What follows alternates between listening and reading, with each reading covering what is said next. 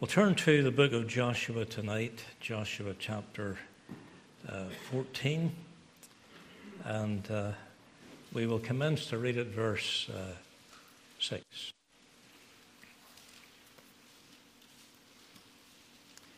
Joshua chapter 14 and verse 6. And when you find the place, then we will read the few verses from this chapter 6.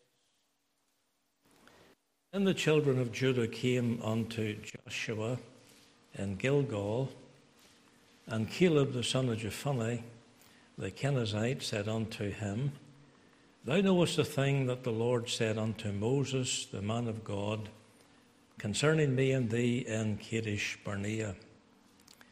Forty years old was I when Moses, the servant of the Lord, sent me from Kadesh Barnea to espy out the land, and I brought him word again as it was in mine heart.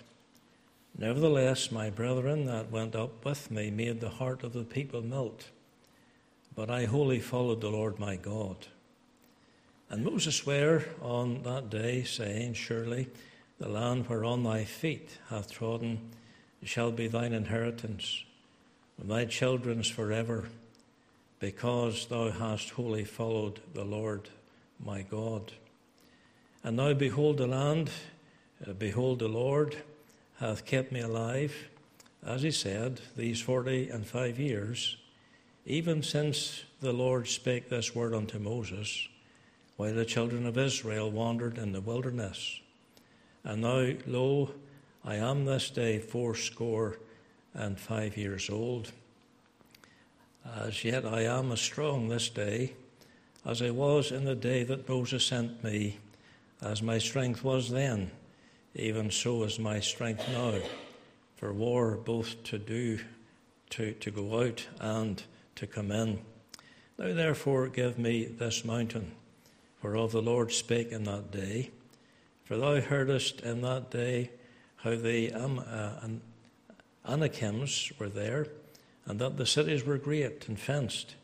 If so be the Lord will be with me, then I shall be able to drive them out, as the Lord said. And Joshua blessed him and gave unto Caleb the son of Jephunneh Hebron for an inheritance. Hebron therefore became the inheritance of Caleb the son of Jephunneh, the Kenizzite, unto this day because that he wholly followed the Lord God of Israel. May God bless His word to our hearts uh, this evening. I want to talk for a little time about the times and the testimony of Caleb, and I may continue on for two or three weeks on this same theme. In uh, John Bunyan's Pilgrim's Progress, there is an outstanding man who was a great encourager to Christian as he travelled uh, on the road to the celestial city. His name is, as many of you will know, Mr. Greatheart, a very appropriate name because he loved the Lord with all of his heart. Furthermore, he trusted the Lord with all of his heart. He obeyed the Lord with all of his heart. He fought for the Lord with all of his heart. He followed the Lord with all of his heart, and whatever Mr. Greatheart's hand found to do, he did it with all of his heart. It's not surprising then that many Bible commentators and expositors refer to Caleb as Mr. Greatheart. The story begins in the book of Numbers, uh, chapter uh, 13 and verse 6. And the final mention of his name is in 1 Chronicles chapter 5 and verse 56. And he's mentioned uh, 32 times in five Bible books. Now, tonight I have three, through them all, but have three simple things I want to share with you about the times and the testimony of Caleb. The first thing that I want to draw to your attention is the significance of his name. Now, Caleb, as far as I can understand, had two meanings to his name. Uh, the first meaning uh, means a dog. That doesn't sound very complimentary. Uh, usually, when a person is referred to as a dog, it's a term of great insult. Uh, the, the Jews looked upon Gentiles and called them Gentile dogs. So, in many cases, it's not very complimentary. But that word dog is actually found 41 times in the Bible. I suppose you knew that anyway, but I just wanted to remind you of that 41 times, 32 times in the Old Testament, and nine times in the New Testament. And there's only one breed of dog mentioned in the Bible, and you've guessed it, I suppose. Any guesses? Greyhound. Would you believe that a greyhound is mentioned in the Bible? Well, you look at Proverbs chapter 30, around 29 or 30, you'll find that word greyhound. So that's the only breed of dog that is mentioned in the Bible. Now, dogs were used by the shepherds uh, to look after the sheep. Uh, sometimes that term is used of false uh, apostates. The Apostle Paul mentions that in some of his epistles. You remember the time when Lazarus lay at the gate of the rich man, and uh, he had uh, nurses who came to him on occasions. Did you realize that? The only people that cared for Lazarus were dogs. And they came and they licked his sores. So that's only love and care that he received. Uh, now, my brother likes dogs, and uh, there's a time his hand used to break out, you know. And he didn't mind the dog licking because whatever was in that tongue or whatever, it brought healing to his hand. So here's this man, uh, object poverty, and the dogs come, the only care that he receives. So uh, these are a few things brought to attention about dogs in the Bible. But traditionally, there's one admirable quality about a dog known as man's best friend, one virtue that no other animal seems to have or possess. It's the very fact that it follows the master and is very loyal, very faithful, one of the most faithful animals on the earth. So the emphasis of his name is not just on the animal itself, but the fact that the dog was a trained animal, an obedient or loyal animal to its master, a dog that was always at the heels of its master. That was Caleb. And it's a tremendous feature about this great man of God. So, in that sense, Caleb was indeed a dog, a loyal, faithful person. He followed his master from uh, the day he left Egypt until the day he was called home to glory. So keep that in mind. Uh, the, dog, the, the name Caleb means dog, but there's another meaning.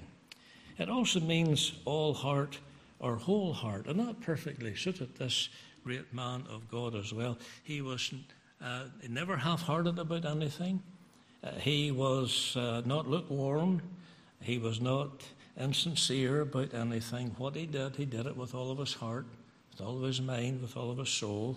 Whatever the Lord asked him to do, he did it. He did it willingly, faithfully, no holding back, no insincerity. So his name means a dog, or uh, when we apply the second meaning, all or wholehearted. You put the two of them together, we have a wonderful picture of the character of this man. He was faithful to his master in all things, following the Lord wholly with all of his heart. The six times, I'm not going to give you the references tonight, but six times uh, in the Bible, and you can do that as a little exercise for next week. You can find these six places and really surprise me next Tuesday night by informing me that, yes, I've discovered these six places. Six places in the Bible where the emphasis is upon these words He wholly followed the Lord.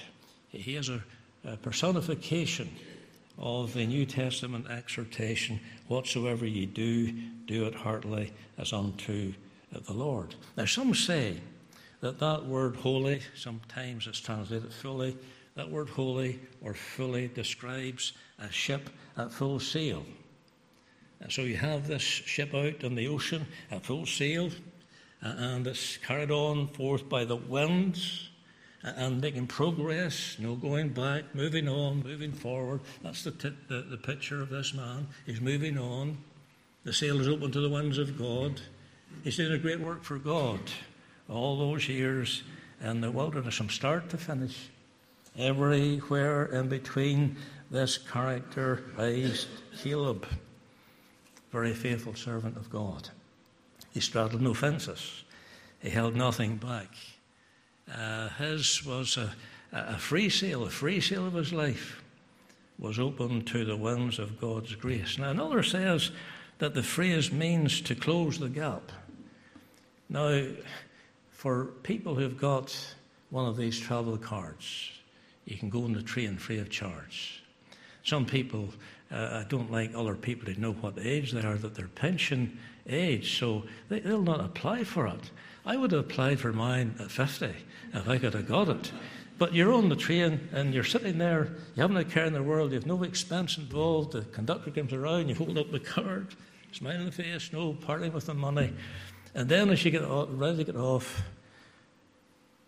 mind the gap, mind the gap. Well, this particular phrase also means to close the gap, to close the gap. And it's used by hunters uh, to refer to closing the gap between them and their prey.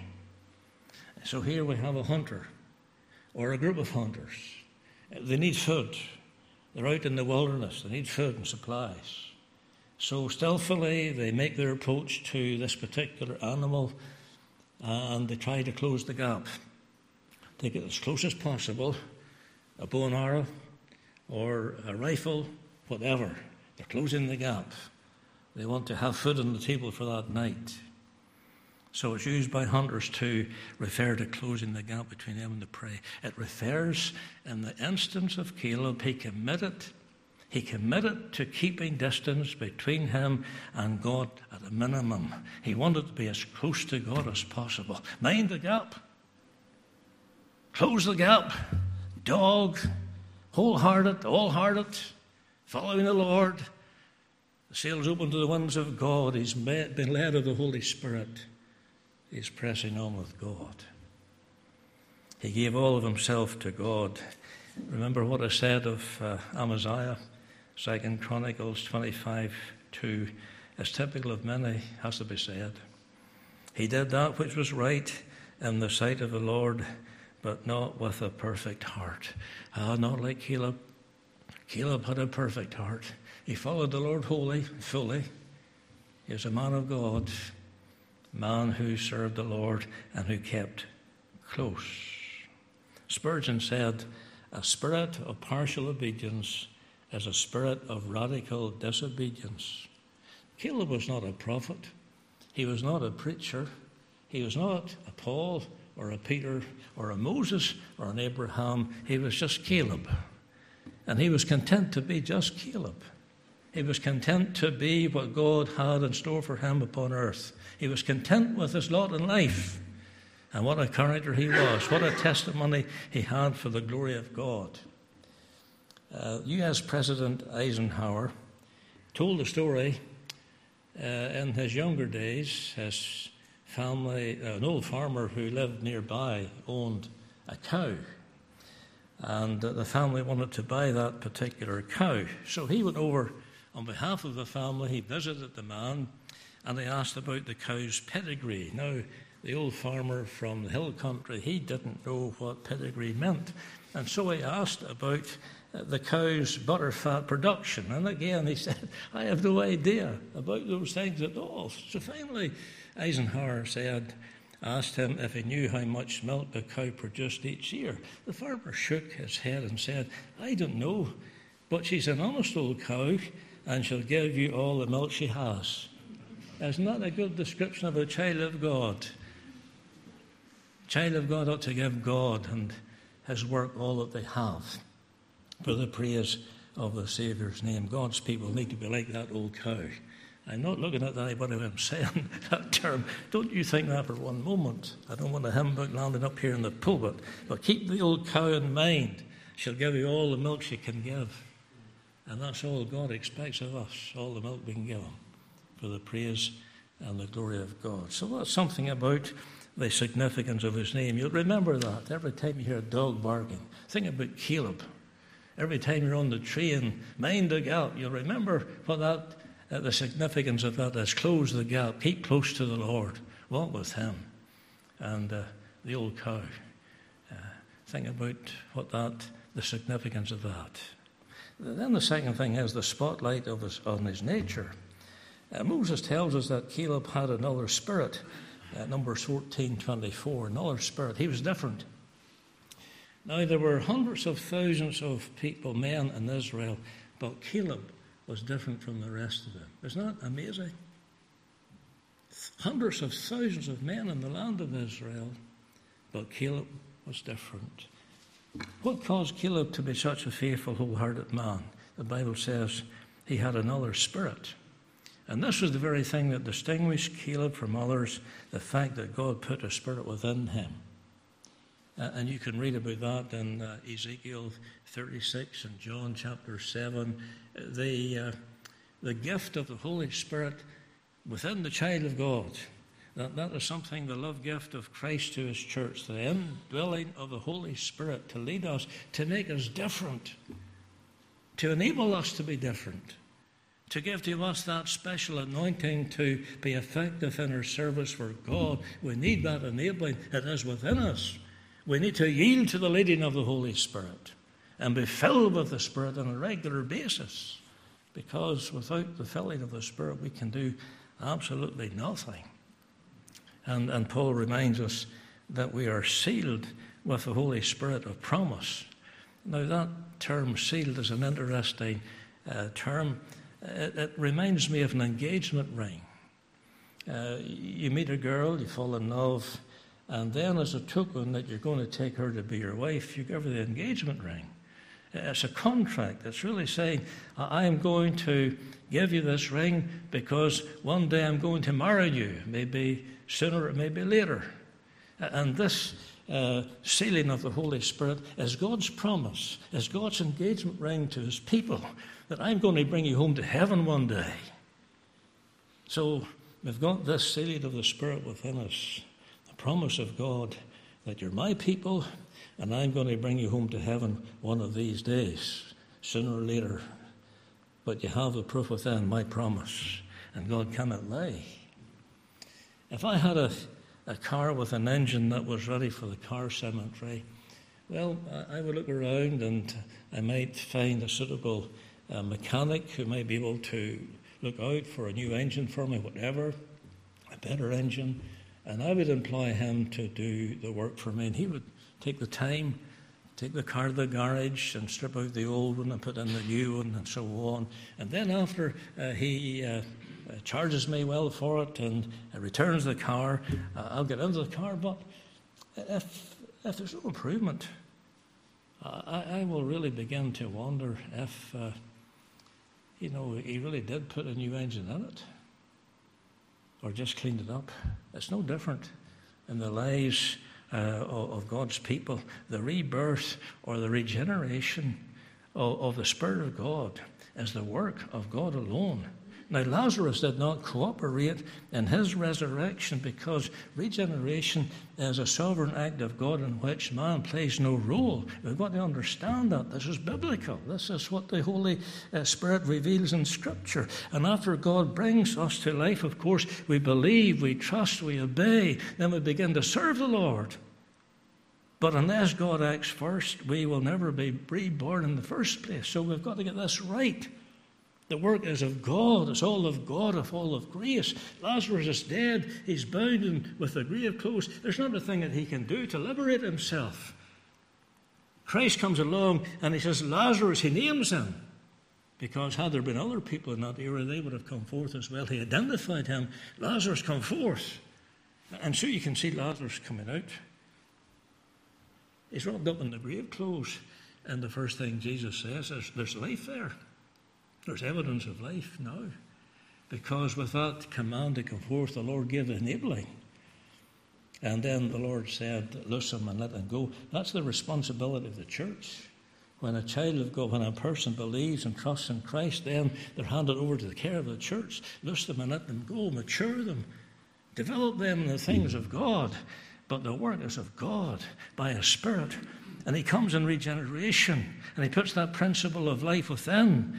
And then we act accordingly.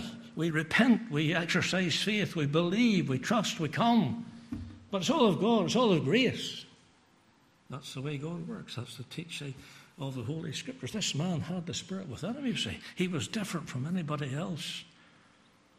That's what made it so good for him. So we must also realize that it's not as if dead people have faith. And because of their faith, God agrees to regenerate them. That's not what the Bible teaches. Rather, it's because God has regenerated and given us new life that we have faith. Now, once a briar was growing in a ditch, and uh, a gardener came along and he decided to dig it up. And so he did, and he planted it among the roses in his garden. It looked out of place, right enough. And then he made a slit in the briar with a sharp knife and grafted it with a rose. And when the summertime came, lovely roses were blooming in the old briar. Now, the beauty that was displayed was not due to what came out of the briar, but rather to what was put in. We can apply this to regeneration. The Spirit comes, in a sense, is put into the life, and then it produces the beauty of conversion and repentance and salvation is there for all to see. It's the work of grace. And we ought to be a thankful people because of this matchless grace. So we've looked at two things.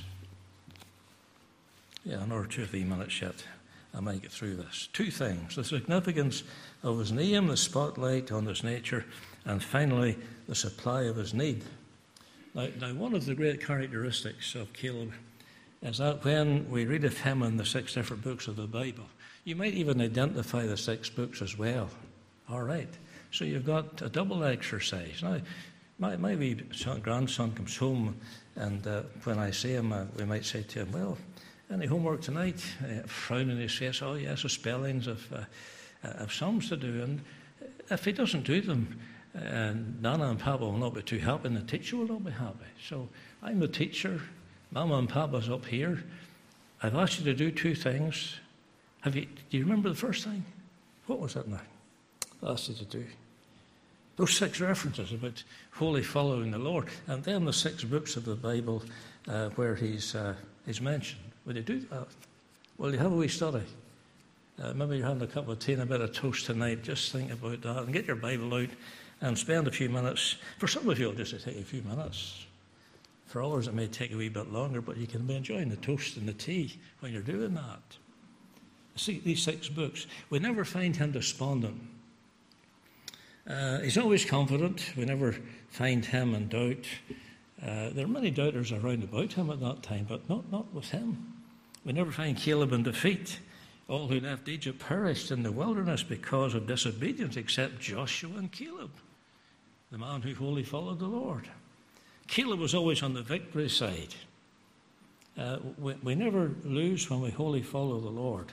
Now, he was 40 years of age when he was sent out as a spy by Moses. It was some time before uh, when God spoke to his heart through the word that was brought to him from Moses. He saw redemption typified in the Passover, he experienced it. He passed through the Red Sea. Caleb believed God, no doubt about that. Then at 40, he spied out the land and brought back a good report. For, for 45 years after that, he lived among an unbelieving people a disobedient people, but all the time he wholly followed the Lord. He stayed with Moses to the end of his days. Then he followed Joshua as he had followed Moses. Never once did he consort with the murmuring crowd. He didn't get involved with the rebellion of Miriam and Aaron against Moses. He never once got involved with the rebels. He didn't side with Korah. Remember Korah and his family? The ground opened and they perished. And when his time came to claim his inheritance, he was 85 years of age. Now, you think about that for a minute, bring it right up to 2023. Most people at 85 years of age have been receiving a pension for 20 years. And they're maybe looking forward to getting settled in a nursing home. But here's this man at 85 years, and he, he wants to take a mountain. He wants to kill the giants who live in that mountain. This is what God gave him, and this was the promise he was claiming at 85 years of age. So if you're feeling not the way you used to feel, and you're a little bit slower the way I was getting through the car park tonight into the meeting as quickly as possible, remember Caleb, 85 years of age. Give me this mountain. I'm going to take this mountain. I'm going to find all the giants that come my way. That's what he's saying. 85 years of age. Most people follow the Lord in spurts. It comes uh, in spasms. They, they leap into the church like uh, flying fish leap into the air. Now, when we got a break, we went down to uh, a little place called Dunedin, uh, maybe 100 odd miles from home in Florida, on the Gulf of Mexico. And Dunedin is the Gaelic name for, for Edinburgh. Beautiful little place. Nice marina there. And you, you come in and you see the big sign, Dunedin, and there's a piper standing in all of his glory playing the big pipes, the kilt on. This is Dunedin Gaelic for Edinburgh. And there, there's a trail there, and it leads you up to a place called Honeymoon Island. That's a very nice place as well. There's a, a causeway, and you can go out to the end of that. There's water on both sides. Now, when we get off the bike, uh, sat down there, we had our picnic there. It's a wee bit cool. It's only 75, and we're sitting there uh, shivering, you know, uh, and we're freezing out here in the sun. You know, it's terrible. And so you sit there and you have your picnic, and uh, you go to the end of that, and then you come to this honeymoon island like that there. But there's a path up to that. You're riding along the bike, and you see these fish, and they're this, this the, the Gulf of Mexico, and they're jumping up out of the water and they're maybe jumping, I don't know, four or five feet, and then they're back into the water. And that's like some people uh, when they come to church. They, they come in spurts and spasms. They, they just leap at these uh, flying fish into the air, and then they fall back into the world again, and they disappear. That, that's what I, I could see, and that left a very strong mental picture in my mind the way it happens. Uh, there's one thing lacking in these shooting stars, and that's faithfulness. Faithfulness to God. There are many who follow Christ in the sunshine who will not follow him in the storm. Uh, and many will follow him in the storm of need uh, when they will not follow him in the sunshine of prosperity. Everything's going well. They don't need the Lord, they don't follow him. Suddenly the storm comes and they're in the pyramid and on their bended knees praying as never before. Sometimes that's the reason why we encounter storms, to get us back to the place where we need to be. Caleb was a great man. Uh, I've got to come to a close. In 1992, the Olympics in Barcelona, uh, a man called Derek Redmond was a British runner. He participated in the Olympics on that occasion. Barely 400 metres into uh, the race, he pulled a hamstring and fell to the ground in great pain and agony. Everyone thought he, he was finished. But to his surprise of the crowd, uh, this courageous athlete slowly stood and began to hobble around the track. I was having a tough time. However, even with such tenacity, it was apparent that there was no way that he was going to complete the race. And he fell down again to the ground. And all of a sudden, a man ran out of the stands and put his arm around him and assisted him across the finish line. And the stadium erupted. They roared with approval. And the scene was a very moving one, made more significant by the fact that the one who came alongside Derek Redmond was his father. Together, linking arms, arm in arm, father and son crossed the finish line. We face many giants just the way Caleb did and Joshua did in their day. And sometimes we grow weary, sometimes we have a collapse along the pathway of life and falter and fail and get depressed and discouraged and give up. But remember this our Heavenly Father will come to us, put His loving arm around through Christ, and He will be with us as we cross the finish line.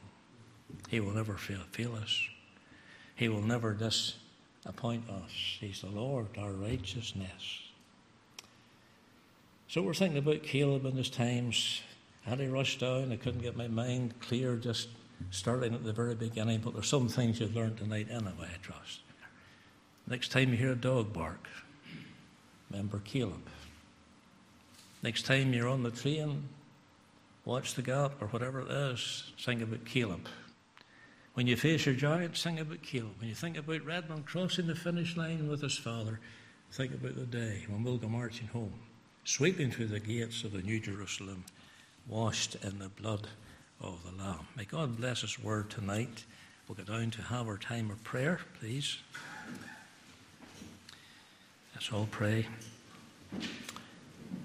Uh, our brother uh, McLean has mentioned the need to pray for a pastor, and uh, we do need to be much in prayer, redoubling our efforts in place of prayer these days uh, for a man.